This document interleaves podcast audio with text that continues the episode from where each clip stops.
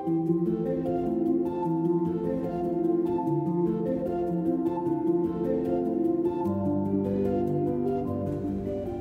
Dreams Come From is a podcast featuring successful people from around the world who have pursued their dreams to arrive at a station in life. I'm your host, Sanjeev Chatterjee. I'm a professor of cinema and journalism, and in my creative life, I make documentary films.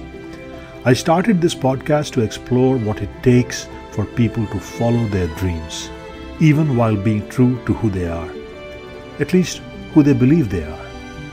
Today, my guest is Steven Lavine, who spent 29 years of his working life as the president of California Institute of the Arts, more popularly known as CalArts. Having grown up in a small Wisconsin town, Steven could not wait to go out into the world. As he puts it, invoking his distant cousin Bob Dylan, he wanted to explore where the wind was blowing. After attending Ivy League institutions and becoming a professor for a while, he landed a job at the Rockefeller Foundation to discover the possibility that elite institutions could be instrumental in bringing about social change. His next job as the president of CalArts afforded him the dream of trying this idea out for himself. Steven Lavine, welcome to Where Dreams Come From. I'm delighted to be here. Thank you.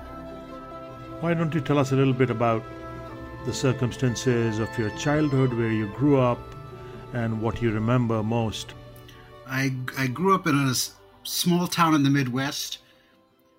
Uh, first, a town of 497 people, and then we moved to the big city, 23,000 people, Superior, Wisconsin.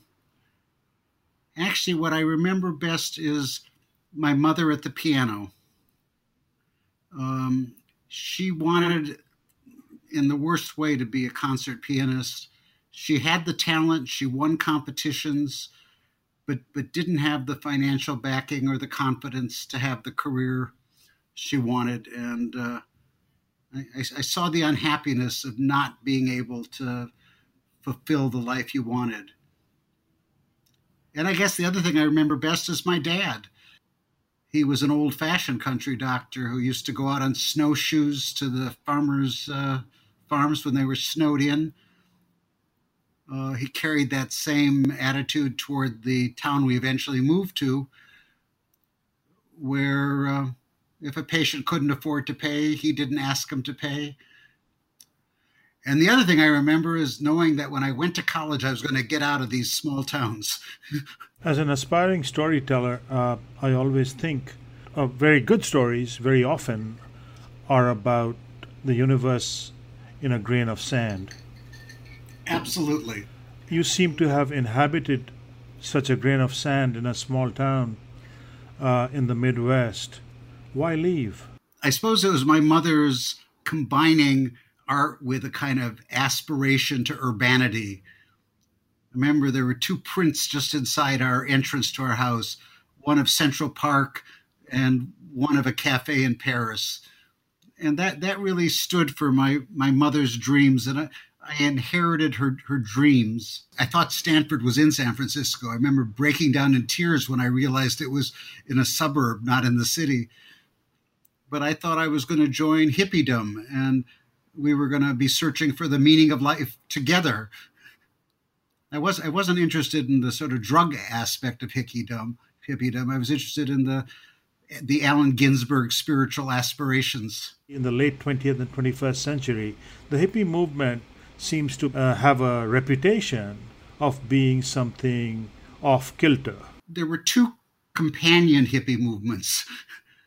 Uh, one was really dropping out, just giving up on, on, on society altogether, seeking relief in drugs, and not a very healthy thing in the end. The other was a kind of sense that that middle class culture was stifling. There, there was a kind of far reaching conservatism that assumed that women should be housewives, that assumed a whole lot of things, that, that shut a lot of doors. The other part of the hippie movement was about opening those doors. You know, one of the other people from our area was my distant cousin, uh, Bob Dylan. and when I first heard his album, the, the blowing in the wind. It was you didn't think that wind was probably blowing in Hibbing, Minnesota, where he was from, or in Superior, Wisconsin, where I was from. Uh, you wanted to go where that wind was blowing. Once you uh, left uh, town after school, I, I believe, and uh, you went to Stanford, was that a kind of a cultural shock? Well, the, the shock was that it wasn't nearly as intellectual as I thought it was going to be. Uh, I had wonderful teachers, and I learned how to read, how to really read. I'd read all my life, but but the idea of interpreting a book was something that no one had ever exposed me to, uh, and so it was quite thrilling. Um, the sense that I was learning how to think, but we weren't really being encouraged to think about the meaning of life. We were we were encouraged to think about what, how do you interpret this, or how do you how do you how do you do that? How do you do your your organic chemistry experiment? By and large, it was a disappointment. Was this because uh, of what we think of now as the disadvantage of the the ivory tower? I think so. I think so. The the the, the quantification of what um, your academic contribution is is is really a destructive thing it, it emphasizes, like our whole society does, a kind of general productivity over the quality of what you actually produce. Now, not entirely, I, I, to be fair, uh, but it but it puts an emphasis on a specific narrow area of achievement. We need universities to open up more to the to the world to address the world problems. Although there's a lot of disincentive because as soon as you take any stand on anything you immediately are attacked by the other half of the political spectrum. It's, it's a challenge how the university is going to play this larger role. When did it really occur to you at what stage that this bridge between an intellectual life, which is elite, and becoming a problem solver, which is much more, I think, grassroots, that this bridge is, first of all, desirable and second of all, that it can indeed be built. There was a book published recently about me called Steven D. Lavine Failure is What It's All About, uh, which traces the answer to your question away. And I didn't find it when I was in graduate school at Harvard. I didn't find it when I was a professor at the University of Michigan. I did find it when I went to work at the Rockefeller Foundation. And I was surrounded by, by brilliant people on the staff who were had a hunger to address world poverty, a hunger to, to, to use their knowledge to make the world better. I remember the, the head of our health sciences division used to carry this little packet of salts in his pocket.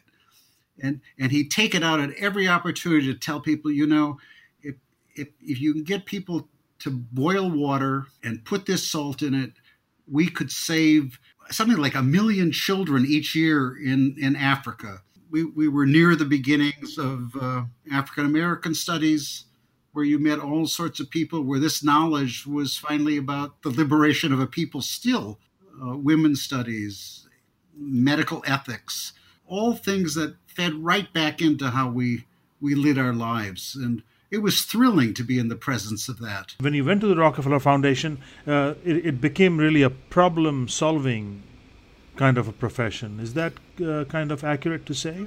In a, in a way, the chance to be at the Rockefeller Foundation was quite an elite thing, but this was elite opportunity being turned to social good. And I guess what, in some ways, what we're we're hungry for is to the extent that there is an elite, that it understand that just as an opportunity to to make a difference, to make things better. That otherwise you're just wasting the the the opportunity that you have. You buy a bigger yacht. I mean, it's just crazy. At what point in your own life did you kind of arrive at some kind of a dream or a goal or a vision for who or what you really wanted to be? It really didn't fully take form until I became president of California Institute of the Arts. I carried forward my father's desire to relieve suffering and my mother's artistic aspirations and uh, and frustration. I saw at the Rockefeller Foundation how unequal opportunity was in the world. Uh, that just being talented didn't open the doors for anybody. Everybody needed help propping the doors open. And suddenly, as as president of CalArts, I was in a position to to do something to prop the doors open. And I think that the pieces that that formed me kind of came due as uh, being able to act. Um, so when I got to CalArts, the, the, the when we were deeply in deficit, which I inherited, the first thing we did was start a youth program for kids in poor neighborhoods of Los Angeles. It was just obvious to me that if people were going to value our institution, we had to show that we cared about the fate of the world. um, and it turned out to be true. this was in the 80s, if I'm not mistaken. Yeah, there, there were already important things going on. Uh, there have been all along, although with very insufficient attention paid to them. Uh, the, the trouble with, again, with elite things is they have a lot of advertising money and they take up a lot of space in people's imaginations. And it's, it's very easy not to, to be exposed to what's actually out there. When we started those youth programs at CalArts, part of it was I wanted our students to be exposed to the facts of life, the social facts of life, but also to be in the presence of the inspiring leaders of these neighborhood cultural centers who, against all odds, were delivering for their neighbors.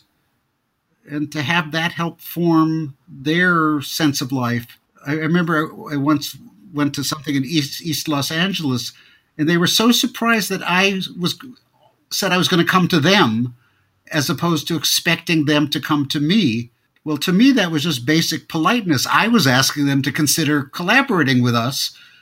I was doing the asking, so I should go there. But they were used to people from prominent institutions just always assuming you come to us because we're more important. In your own career as the president of CalArts, has the meaning of education changed? It's changed in my, t- my lifetime in terrible ways. College, when I was a student, was still fundamentally about self realization, about discovering who you were and what you wanted to be. But it was not seen as frontline job training. If you found yourself, you would then find what you wanted to do in life. As money started to push to the top, as poverty increased, as the middle class declined, uh, the pressure on people to turn their investment in college into immediate work opportunity is totally understandable. Uh, and in some ways, people have no choice. It's, but it is a huge loss. A striking example was that people who were close to their ambitions, whether or not they were making much money, were actually happy. Uh, and they were part of communities and they were they were living they were worried i mean the money is money you need to pay for things uh, and then we discovered this alumnus who was a very successful writer for men's magazines. And he was dying on the vine because he was using his talents, in a way, abusing his talents, t- uh, turning it just to the making of money rather than uh, the creation that he had become an artist to be able to act on. Um, and again, it, it kept circling back for me in a way to my mother's experience that uh, you, have got to find a way to connect with with your dreams of accomplishing something positive. At this stage uh, in your life, uh, do you have you thought uh, in any kind of a structured way about what should be the elements of a fulfilled life? Uh, my father used to say there are really only three or four things that make up a life. He said, if you're lucky, you have a family. Maybe you have one or two friends in the world. Maybe you have a hobby that gives you satisfaction. And ideally, you have a job that both supports you and, and, and gives you some kind of satisfaction. And in a way, the challenge is how, how you divide up your sense of purpose within that. I've been very lucky because being able to do this job at CalArts, my job and my life and my inter- my hobby and my wife as an artist, it's all one simple package. Um, most people are not that lucky to have the parts come together so so beautifully. What I hear you saying is that happiness, A, is more than just your income, and a significant part of that is purpose. Volunteering and, and contributing something is for most people an extraordinary experience. A lot of kids have sort of pretended in order to have the resumes that get them into good colleges. But to genuinely do it and to feel you're helping is, is such a great feeling that, in a way, if you can expose people to it, it at some level, it can be like a drug. We're so driven by sort of neoliberal economics and uh, the economy is, you just, that's going to solve everything, and you just have to find your place in the economy people can forget what really will make them happy. I don't know, happiness is not even a big category for me. Uh, satisfaction is a big category. Being able to go to bed feeling like I did something today. When did you begin to notice that mental health becoming an, a real an issue and perhaps even a barrier towards reaching some purpose in life? I have to confess, my first decade at CalArts, even my second decade, our attitude was toughing it out. That the world was was rough, and you just had to swallow it and go on. And maybe it's a failure in my in my leadership there that they've added lots of mental health services. That they're doing much more than we did in our time, and I think part of it is this ever growing pressure at, at both ends a, pr- a pressure to succeed at all costs if you are privileged, still the pressure to succeed at all costs. At the other end, there's a pressure to survive at all costs. That has to take whatever your normal mental state is and exacerbate it. The, the living with anxiety as, as a steady state. And in a way, that's what our economy has done. Your book is about failure and the necessity of failure. Will you talk a little bit about it? In my own youth, my mother's sense that she was she was a failure, which she which she was not responsible for her failure. Her parents stripped her of a sense of self confidence, and she grew up without money. That's not her failure, but she didn't achieve what she wanted, and so she felt like a failure. I felt like a failure because I thought my job as a young person was to cheer her up. And you could never sufficiently cheer her up. And then going off into the world, even with all my opportunities, there was always a sort of fear uh, that you wouldn't get it right. And in fact, at one stage of my career, I didn't get it right. I studied to be a scholar of 18th century English literature, when in fact, what I was interested in was the 20th century and, I, and social action, not scholarship. I sort of hadn't known myself well enough. Uh, I had a sense of failure that this thing I devoted myself to for so many years. Uh, when I got to CalArts, I didn't know how to be a college president. I, I was aware of winging it every day and failing a lot of the time uh, in a way it was a wonderful opportunity to put failure in perspective because you would you would try one thing and it wouldn't work and you just have to say okay that didn't work. I failed at that. I got to try i got to try another way. Because you, once you were president you were sort of stuck. You didn't get to just sort of say well this we didn't solve this problem. You had to find a way to keep going. It was your responsibility to lead the institution back towards solving whatever the problem was. In a way, that one the big turning point for me was in in 1994, uh, having gotten CalArts' initial bad finances straightened out. Uh, we got hit by the Northridge earthquake and lost the use of our entire campus and suddenly there there you were. You were responsible for the, finding how was this college going to survive with no money and no campus? And you couldn't walk away from it. You just had to find what to do. And when you looked at the overall picture uh, when you discovered that with almost no endowment you had a $40 million rebuilding project it looked like the end of the world but in a way, the job didn't let you see it as the end of the world. You you had to just do it. So many things in life are about putting one one foot in front of the next. You know, we realized we're going to have to work with FEMA. I didn't know anything about working with the federal government. So you call up someone on the phone who has done it. Uh, and in my experience, people are very generous uh, in terms of uh, offering you counsel. I think people like it because it makes them superior people and lets them feel the virtue of doing some good. Most things aren't rocket science, they are just problems to be solved. What is your advice to a young person who's a freshman who walks into your office? Two kinds of advice. One is if you already know what you want to do, then start doing it. Don't don't wait till you graduate and you have credentials to do it. Uh, if what you want to do is be a singer, well, join a chorus off campus as well as have your activity on campus, and just start doing it. Uh, the, and I guess the companion advice is if you're not sure what you want to do, go volunteer a lot of places. Look at people who look like they do know what they're doing and learn from being exposed to them. See if that's really what you want to be doing. Um, and, and one of the nice things about being in the arts uh, with talented kids is you can do it right now. I mean, the jazz players are all out gigging while they're still students. The actors are doing summer repertory or uh, in fact, part of what we had to do is sometimes the faculty didn't like how much time the students were spending, uh, film students who were actually working on a professional production on the side. And the faculty would say, uh, "Well, you're you're not you're not here making your work with us," and you'd have to say, "Well, this is also important what they're doing. It's going to," and so trying to find the balance between those two things, taking advantage of everything your college offers, but also not letting it consume you. That, that's that's my core advice. Uh, and don't be intimidated. That's my other big advice. I spent so much of my youth thinking, maybe this is my small town background, that there were people who knew exactly what to do, and that I was just that I was not from a, a fancy background, that uh, I didn't know what to do.